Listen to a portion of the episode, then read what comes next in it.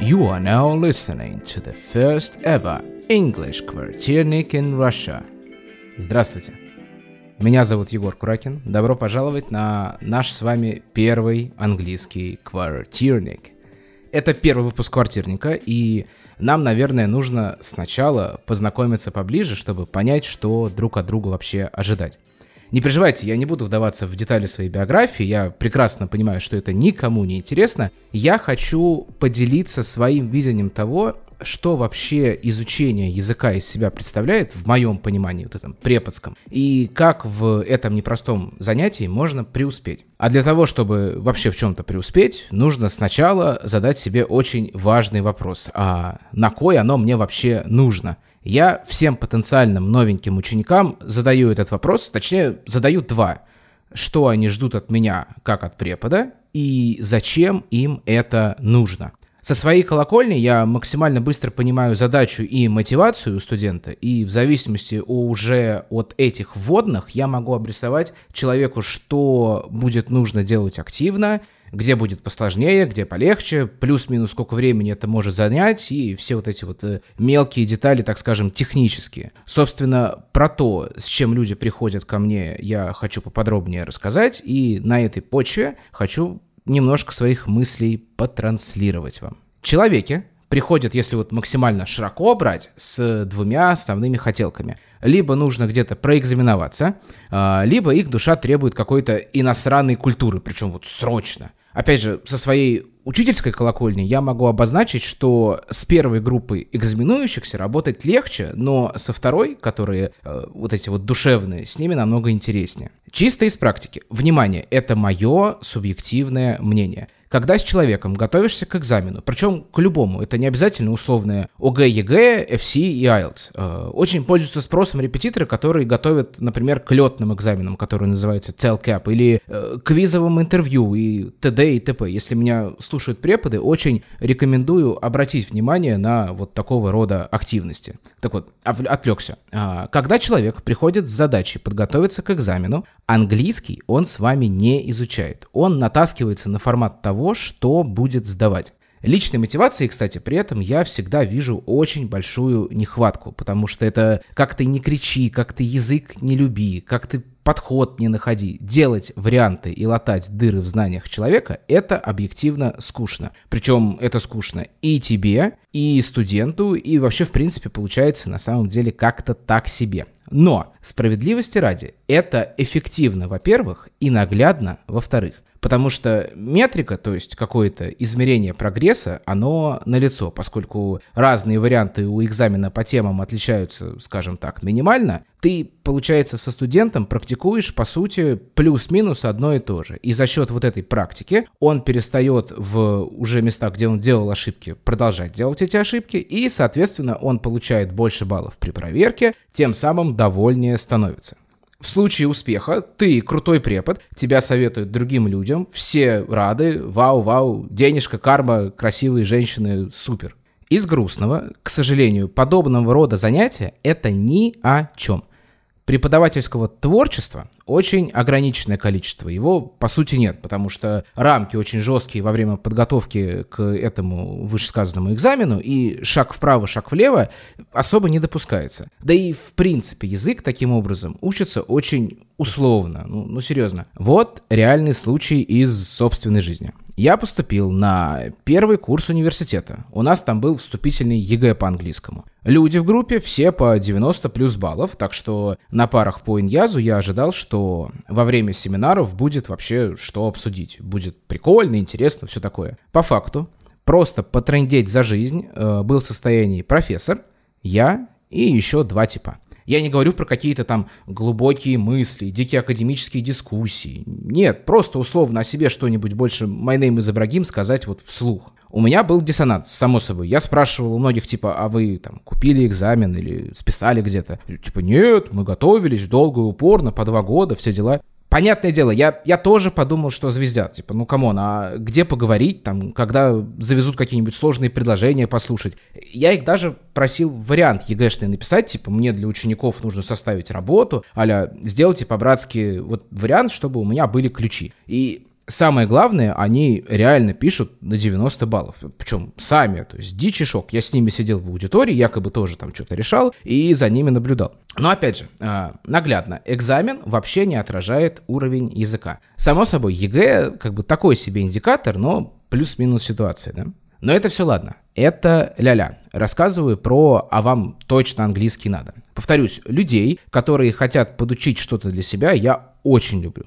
Во-первых, потому что под них программу э, ставить принципиально не нужно. Меня сейчас могут заклевать другие преподы и обвинить в шарлатанстве, мол, что он тогда делает на уроках с, собственно, людьми, которым ему платят деньги, если он даже планов уроков не пишет. Значит, во-первых, пишу, ну, вернее, писал. Э, за года все-таки накопилась тип такая приличная и сайтов, и каких-то своих наработок, но суть остается в том, что если у меня со студентом возникает какая-то, скажем так, приязнь друг к другу, то постоянно от этого плана заранее намеченного случаются какие-то отхождения. Причем достаточно часто вообще прям полностью урок строится по-другому, нежели чем э, изначально было, так скажем, написано. То есть я условно намечаю, что на текущий момент нам нужно обсудить то-то, то-то, то-то. А потом вот во время обсуждения всплывает какая-то другая тема, возможно, даже какая-то, знаете, такая супер мелкая, возможно, не по плану, Короче, какая-то такая обоюдно интересная штука, и в итоге весь урок смещается именно вот туда вот, посплетничать, поспорить, поговорить. А, такие уроки я их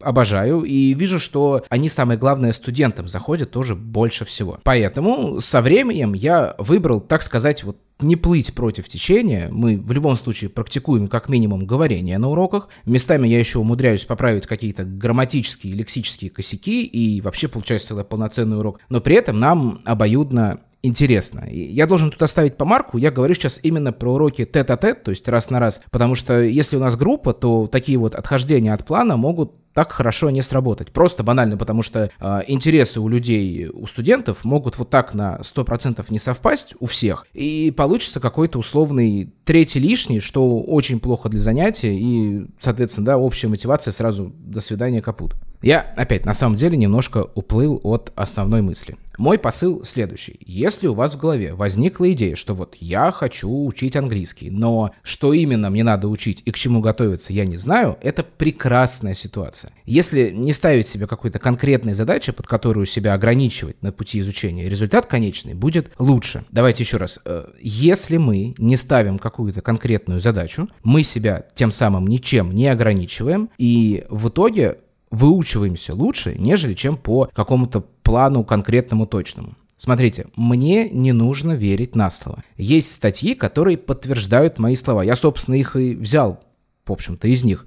Э, например, есть исследование от 2011 года. Оно называется Abandoning Objectives – Evolution through Search for Novelty Alone – я в любом случае в тексте полностью напишу название статьи с авторами. Если захотите почитать, очень рекомендую. Прекрасная, интересная статья. Если в двух словах, там очень умные люди экспериментально доказывают, что если вы какую-то область изучения, как гранит науки, не долбите безостановочно в одну точку, а как-то, знаете, впитываете э, всякие интересности по периметру, то, казалось бы, на первый взгляд прогресс должен быть таким размазанным, замедленным, а в итоге оказывается наоборот. Да вообще ситуация вот с непостановкой себе конечных целей на самом деле относится к любому занятию. Если конечную цель не ставить и самое главное о ней не думать, то все идет как-то полегче. Могу на личном примере это еще подкрепить.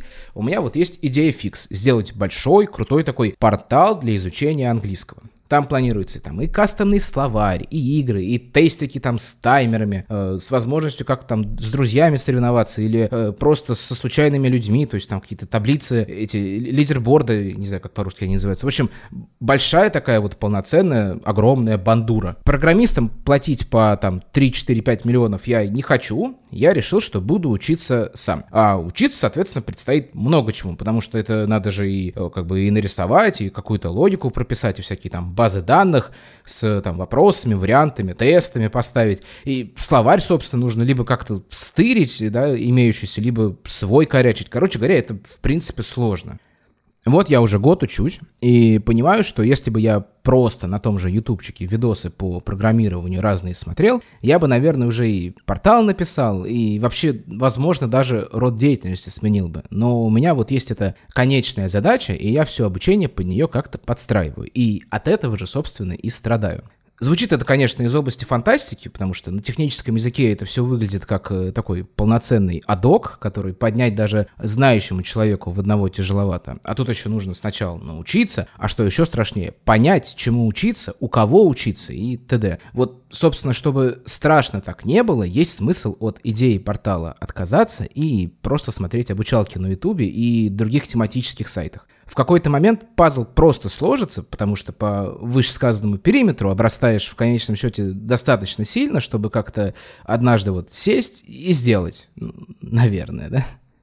Еще важная штука в голове есть. Обычно принято, что учить язык нужно обязательно вот по всем фронтам. Слушать, говорить, читать, писать, грамматику делать. Академически понятно, это аксиомы. Делать что-то вот не в комплексе, это вообще плохая практика и фу-фу-фу. Но вот если по-честному, допустим, вы какой-нибудь врач, который живет в Москве и не путешествует по заграницам каждые выходные. Вот вам нужно по работе читать условно новые исследования про там, коронавирус, потому что надо быть в материале, а материал от ВОЗа сначала выпускается на их официальном сайте на английском. Вот ну, не разговаривайте вы с англичанами, а кино смотрите в переводе, потому что в оригинале смотреть для большинства это определенный труд, чтобы это вообще все дело перевести, а самое главное там в акцентах понять, кто что говорит и так далее. Короче, вот, ну, нет у вас необходимости ни в чем, кроме чтения. Это разве плохо? Ну, если вы лексику медицинскую знаете, обороты, особенно вот эти стилевые, стилистические, э, осознаете и компетентны компетентны в том, чтобы прочитать, что там ВОЗ для вас лично, для врачей пишет. Ну, это разве плохо? Я считаю, ну, читайте, если вам конкретно этот навык сейчас актуальнее других. Я лично не вижу в этом проблемы и какой-то вот этой вот неполноценности. Э, все просто привыкли к тому, что если человек знает язык, то он может и how do you do, да, и какой-то тест по временам решить, и письмо по шаблону написать. А оно вот точно всем надо-то. Э, вот это я учеников всегда первым делом узнаю и заставляю их всегда крепко задуматься, точно ли им этот английский в общем понимании нужен, чтобы и тесты по грамматике решать, и аудирование какое-то делать с говорением, и, и же с ним. Ровно так же есть люди, которым реально просто прикольно, скажем, слушать музыку, чтобы сленг был понятный, и игра слов, и все там двойные, тройные смыслы, пятиэтажные рифмы и все такое чтобы когда Дизигнер поет I got broads in Atlanta в начале панды-панды своей, было понятно, что он поет про телок из Атланты, а не про то, что Атланта — это такой широкий и раскидистый край. Опять же, человеку может быть интересно только это. У него нет иностранных друзей там, или партнеров, с кем нужно говорить на, языка, на языке. Э, чего тогда ему этим вот практикой лишних этих вот э, аспектов заниматься на данный момент? Пусть сидит и там на Genius смотрит э, разборы этих непосредственно строчек, которые ему интересны, чтобы ему, собственно, на языке, опять же, да, в пределах той же практики объясняли, что творится в конкретной песне, которая ему прямо сейчас нравится. Вообще, если с первого дня устается найти такое, скажем, прагматичное применение языку, то учить его становится интереснее, потому что наглядно, да, потому что метрика, ты лучше понимаешь то, что тебе интересно или нужно – я сам тоже язык учил неравномерно. В школе, понятное дело, были в стандартном виде уроки в формате там учебники, перевода текстов, стихи наизусть, диктанты и прочие атрибуты классического школьного урока по Верещагиной. Но у нас была очень грамотная учительница, Ольга Сергеевна. Она, помимо того, что в принципе очень харизматичная тетка, у нее был, как я сейчас уже понимаю, очень грамотный подход к нам, карапузам. И он заключался в таких мелких штуках, например, когда она сдавала нам там домашку, она писала аббревиатуры в домашке, типа там HT, там RED, BH, STB, WB, когда учебники там описывала, или страницы, или что-то такое. Она не объясняла никогда, что это значит. И нам еще в детстве нужно было повертеться, чтобы вообще в первую очередь понять для начала, что от нас хотят, перед тем, как что-то сделать, чтобы там, условно, двойку не получить там, или не быть наруганным и т.д. и т.б. Это полезно в том плане, что она получает получается какую-то потенциально простую проторенную тропку, которая могла быть перед нами, она так старательно граблями, тяпками ее раскурочивала, чтобы мы ее сами себе потом впоследствии натаптывали. Плюс не знаю, только благодаря ее всяческим вот этим напутствиям или по счастливому стечению обстоятельств, ребята из нашего класса как-то постоянно сталкивались с тем, что английский знать нужно в первую очередь для своих же увлечений. Парни в основном находили ему применение в игрушках, девчонки где-то еще, и все как-то, знаете, росли в условиях такой конкуренции в плане знаний. А, Причем вот эта конкуренция, она не распространялась на все предметы, а вот на какую-то такую, скажем, избранную пачку, которая негласно сформировалась за годы в школе. Я лично э, начал играть в Warcraft. Сначала в третий в стратегию, а потом уже э, в RPG, которая WoW. И, к слову, до сих пор в нее залипаю уже там спустя 15 больше 15 лет. Вот, собственно, Вов изначально был только на английском. И, опять же, потребность э, в языке была самая, что и на есть, вот насущная. Причем э, в какой-то момент появились и русские сервера, чтобы там можно было играть уже на русском. Но э, когда ты вот что-то делаешь достаточно долго на одном языке, причем даже не на родном, перестраиваться потом э, обратно очень трудно. Э, если брать там из мелких частностей, то это название самого разного калибра, там, будь то локации или заклинания или оружие, и заканчивая, собственно, манерой общения людей людей. То есть, когда играешь и соприкасаешься с такой сборной солянкой из условно там датчан, бельгийцев, британцев и каких-то там других европейцев, русскоговорящие, скажем так, не, не сказать, что отталкивают от себя, не, ни в коем случае, но они, скажем так, специфичны в общении. И я, если что, не русофоб. Нет, я русских люблю иногда. Все, ладно, хватит про игры, это не тема подкаста. Давайте вернемся к тому, с чего вообще начинали я расскажу про отдельную категорию людей, которые приходят ко мне учиться с формулировкой вроде «а я хочу вот заговорить на английском, как на родном». Или э, «я хочу уровень там B1, B2, Advanced» и, и же с ним. Э, Егоровская преподская колокольня в таких ситуациях бьет тревогу. Суть тревоги в том, что вроде бы это не подходит под категорию «готовлюсь э, к экзамену», то есть вроде как поле для творчества в наличии, потому что придумывать, в скобочках, копипастить разные активности можно, и задания поделать, и кроссворды какие-никакие порешать, и вообще, в принципе, свет в конце туннеля видно. Мы со студентами вместе как бы понимаем, к чему стремимся. Примерно вот таких людей обрабатывают все языковые школы, там сетевые, международные, частные, неважно. Учебники пишутся под формат «это книжка там для такого-то уровня языка». Книжки, имеется в виду литературные, также адаптируются под конкретный уровень, э, будь то грамматики, будь то лексики. То есть вроде бы, ну, так принято, так удобно, так понятно. Что тогда бьем тревогу? Тут на самом деле вопрос такой философский. Вот задумайтесь вместе со мной. А вы помните день, когда вы доучились до какого-нибудь, скажем, уровня там А1 или Б1? Или, может быть, э, день — это очень сложная временная рамка. Может, неделя там или месяц. Или, может быть, это случилось во время разговора с там иностранцем или выполнения какого-то задания, может быть. Да нет, это как бы уровень владения это слишком глобальная величина, чтобы ее можно было уместить в какой-то временной промежуток. Никто не знает, да и плюс кому это может быть вообще важно. Зачем вообще это помнить и держать в голове. Я имею в виду, ну, если случилось, то Джеронимо, успех, классно. Если еще не случилось, значит, нужно дальше работать над собой, над своим языком. Но вопрос все равно не уходит, а Зачем себе ставить подобного рода цель на изучение языка, да и вообще, в принципе, чего угодно? Когда ее условно достигаешь, ты этого не осознаешь. При этом ты себя этой целью как-то подгоняешь и муштруешь, а в итоге ради чего? Если ты не понимаешь, не помнишь, когда ее достиг, э, как-то вот к чему тогда вообще изначально стремился? На мой взгляд, это очень странно. Но я э, отдаю себе отчет в том, что вот такие какие-то целеполагания — это в основном рефлекс. Нас учили в школе так учиться. Есть задача, есть инструментарий. Ну, погнали, что тогда сидим? Давайте копнем глубоко.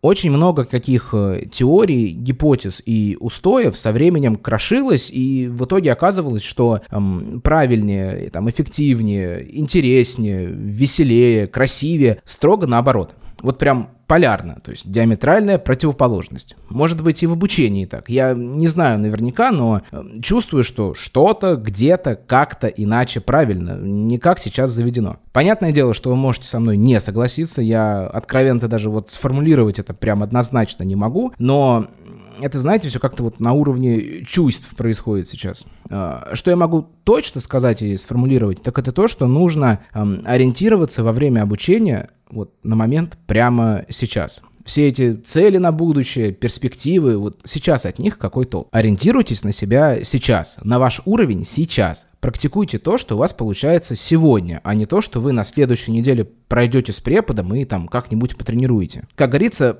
practice makes perfect. То есть э, отведите на нее больше времени, вместо того, чтобы заниматься каким-то самобичеванием и э, планированием и загадыванием чего-то. Не забывайте, что вы это делаете для себя сегодняшнего, а не для какого-то там адванста на кабриолете из лета 2025 года. Вот сегодня сходите, арендуйте себе кабриолет и позвоните там на условный э, Capital FM, который 105.3 волна, и заявите миру, что my name is Василиса там, или Мэри, и я спикаю English very well и андерстендую всех черных рэперов на юго-западном побережье, да, но East Coast тоже респектую, ибо очередная война кланов никому не нужна, правильно?